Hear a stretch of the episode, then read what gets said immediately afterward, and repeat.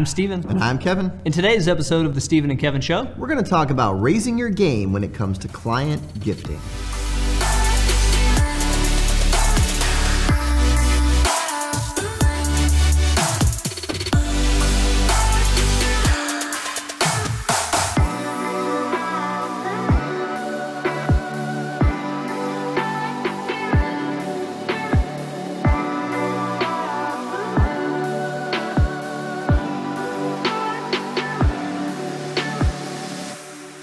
Hello, everyone, and welcome back to episode 77 of the Stephen and Kevin Show. And today we're going to be talking about improving your gift giving game. We get a lot of advisors who come to us for coaching and training, and, and they want to build loyalty with clients and want to engage that law of reciprocation but they want to do it the right way. And we're going to share some tips with you today. Yeah, so over the years, we've talked a lot about how to engage clients on a social level. You take them to lunch, you have events, you get to know them beyond the numbers. We've also outlined through all the research we've done the impact this has on your bottom line. So not only do you have more fun as an advisor and you deepen the loyalty of your clients, they tend to refer you more often when you have mm-hmm. a better mm-hmm. relationship. So all that to say, hey, there's there's a reason why we're focused on this today. Client gifting makes a difference. And there's a real difference in, in advisors who are really, really good at sending small gifts to their clients versus those who do it occasionally. That's right. And we recognize there's pretty much everybody watching this has sent a small gift to a client at some point. We get that. But we're talking about today how do we put some structure around it and, and, and encourage some teamwork around sending gifts that have maximum impact. Yeah, we're going to systematize it a little bit. Mm-hmm. And we're going to show you some of the fine tunings that go from you know, having a, a good gift giving strategy to a really, really good one. So Yeah, do you know this, Kevin? Like when we when we present to groups, if the topic ever comes up, if it happens to be on the agenda to talk about sending small gifts, it's a hot topic hot topic. Everybody has an idea. Yep. You know to throw some peer to peer conversation around it, and everybody has ideas, and they're all interesting in their own way. We had an advisor one time who said that you know a client of hers had a, a, a relative who passed. The relative had season tickets at the the uh, the ballpark, and they had a, a, piece of the the scoreboard framed with a plaque and, and things like that. That you're just like, that's a great idea, and you hear a ton of those. But I think to me, even more importantly, is you hear some some systems that people use, mm-hmm. and you can tell those who do it more often because they've got ways to encourage their staff to help. They've got systems in place to encourage everybody to talk about it more often. Yeah. To put budgets behind it and things like that that just make it happen much more often. Yeah, everyone can give a good gift every now and then, right? Uh, we want to show you some ways that you can do it very consistently and, and, and do a good job with it. And the first tip that we're going to offer today is to think inexpensive right? And and we know that there's some gift giving policies, and we're not here to talk about compliance and, and, and such, but we're not trying to spend a lot of money with these, right? I think actually the more money you spend, the more disingenuous it can come across. It's like, wow, what's going on? Like, or at least you have clients saying, oh, you don't need to do all that for yeah, me. It, it they don't feel comfortable. Yeah, yeah.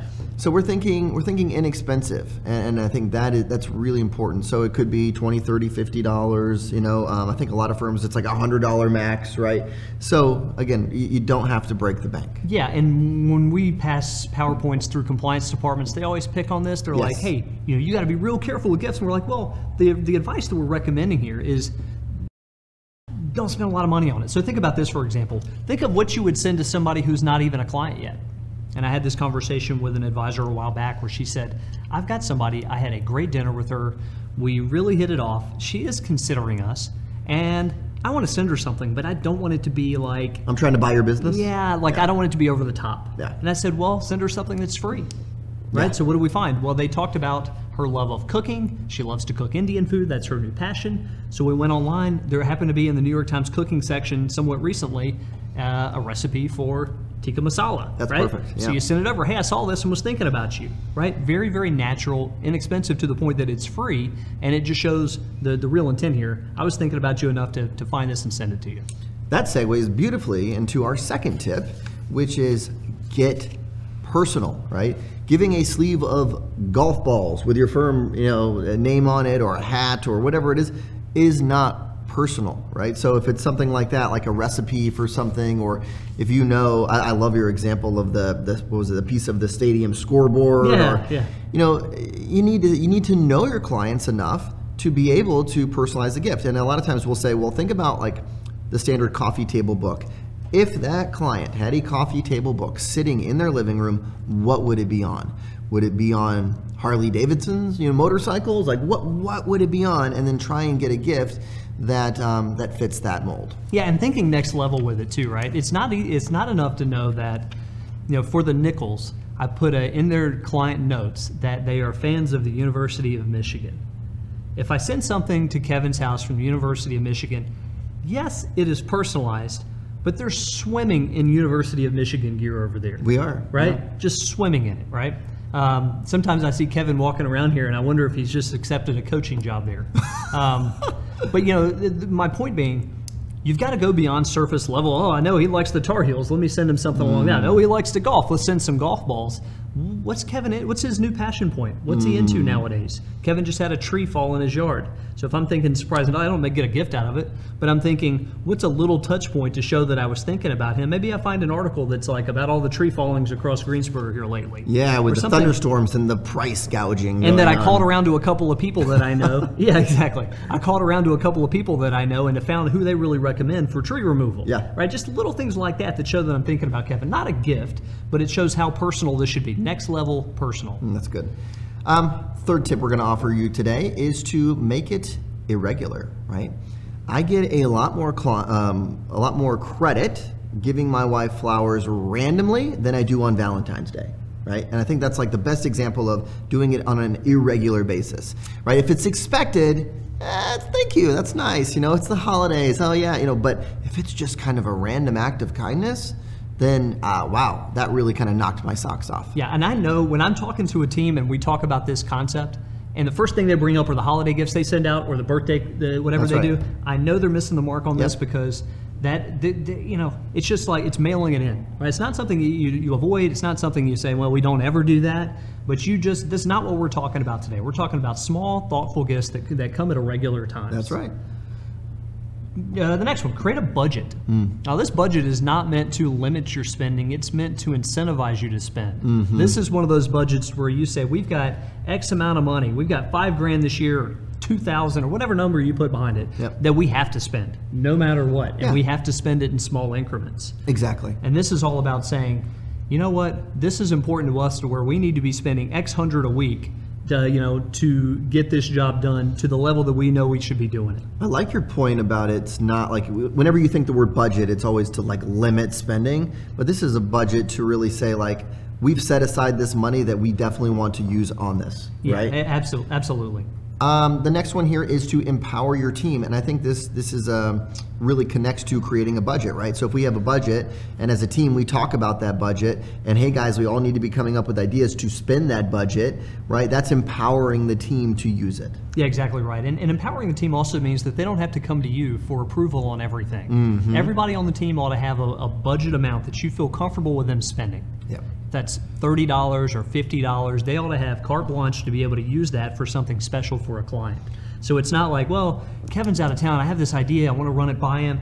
No, no, no. I, I have an idea. You know, we, we want to send something special to this person, and I'm just going to do it and tell them about it later. That's cool. Right. Yeah. Um, I, I think the other aspect of empowering the team is, is making it part of a team discussion during team meetings, right? Is that it's on the agenda.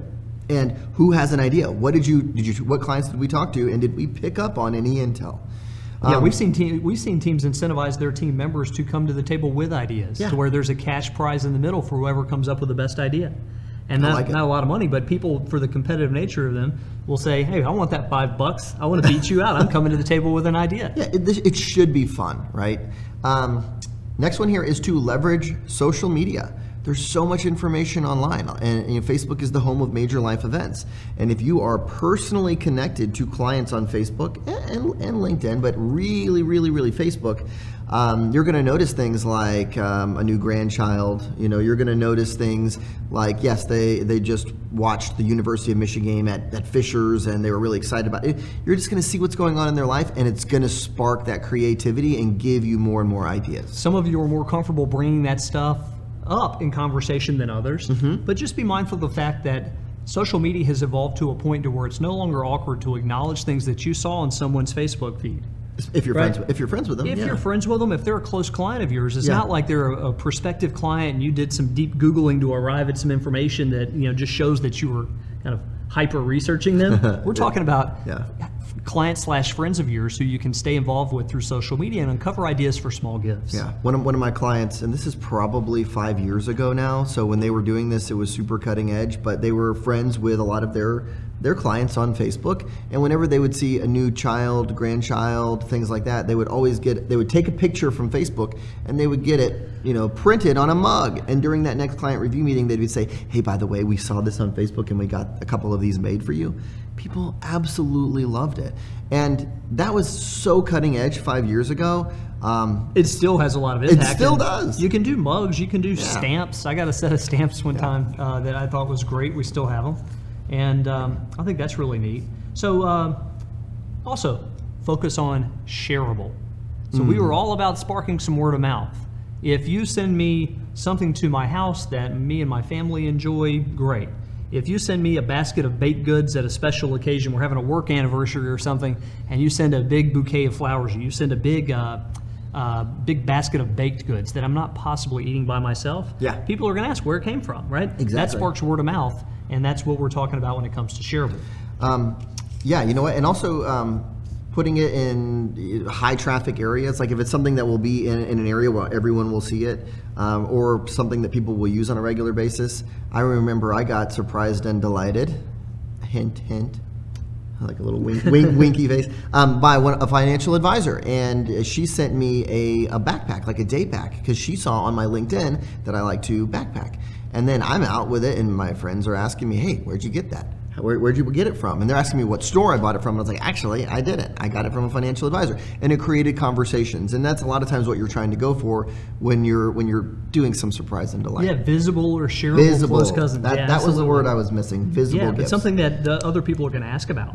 Yep. Hey, one, one thing to think about is you're as you're trying to make this more apart. So some of you are listening to this and you're thinking, ah, we're all over this, we're really good at it. And and many, many more of you are looking at this and saying, we could probably improve this. Yeah. Most everybody could look at this and say, I, I need to improve it in some way.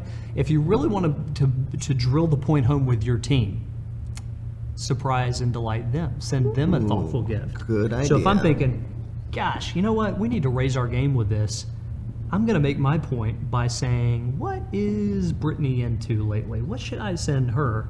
And so she gets the concept even more than she already does. It's the epitome of leading by example, Yeah. right? You, you you surprise and delight the team, and then you meet with the team. You say, "Hey guys, we're going to start doing this for our clients. Yeah. Here's the budget. Here we're going to incorporate into to team meetings. Here's the um, the the we're going to make it a competition. You know, who can come up with the creative best idea, and then you really launch the process. Yeah, absolutely. So, and here's one thing to think about. When you do this, not always is it going to result in a client saying immediately, "Hey, that was really good. I need to send Kevin some referrals." Right. Right. That that's not the way it works most of the time. It does occasionally, but um, more often than that, it's just it's general goodwill that you're building. And think about this dynamic. Let's say that, for example. I send Kevin and Michelle. I'm their financial advisor, and I send Kevin and Michelle something really personal and interesting. And they're really just, you know, they think, yeah, that, Kev- that guy Stephen is pretty special. He's a really nice guy. Nobody ever really says that. um, let's This is a very hypothetical situation, hypothetical. right? Yeah, that's Stephen. Yeah, really a nice guy. And um, I, um, you know, let's say that hypothetically again, I go to them a week or two later, or a month or two, or a year or two later, and I'm like, hey, you know, your business partner, I'd really like to meet him. What's his story? Would you put me in front of him? Now, if I'm consistently building goodwill with him through, you know, some lunches, some dinners, some events, some small gifts here and there, he's a whole lot more likely to want to help me out. We have that depth of relationship. It's all about the law of reciprocity, right? Popularized by Robert Cialdini in his book, The, Psych- the Psychology of Influence. Really good book. You should read it. Um, just, I want to recap these really quick. So if you're you're listening or watching, that you can take notes. Again, think inexpensive, right? Get personal. Make it irregular. Create a budget. Empower your team. Leverage social media. Focus on shareable gifts, and we added a bonus on focus on visible gifts. Yeah, absolutely.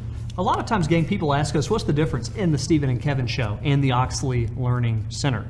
Well, the show is, yeah, I don't want to say random topics, but we'll pick a topic like small gifting. We'll share with you 15, 20 minutes on that topic and have a lot of fun doing it. Um, the Learning Center is a more formal educational system to where we record full length courses on topics specific to financial advisors. They're more in depth. Yeah, they're more in depth, they're more organized, they have better action steps and deliverables afterwards. They have worksheets that go along with them. They have quizzes to make sure you picked up on the key concepts. Yeah, so it's a really neat system. We put a ton of energy into building that out. You think we put energy, uh, you know, into to having to put, produce shows? We have fun with it. They're short. The the learning center takes a lot more effort to build out in a meaningful way, and uh, all the more reason why ninety nine dollars a month is such a steal. Wait, Stephen, only ninety nine dollars No, a month. seriously, Kevin, ninety nine dollars a month, Right. and. Uh, you know, for that, you pick up a ton of ideas Yes. directly from us. It's very actionable. Take advantage of it, and uh, you'll be glad you did. So, anyway, thanks for joining, everybody.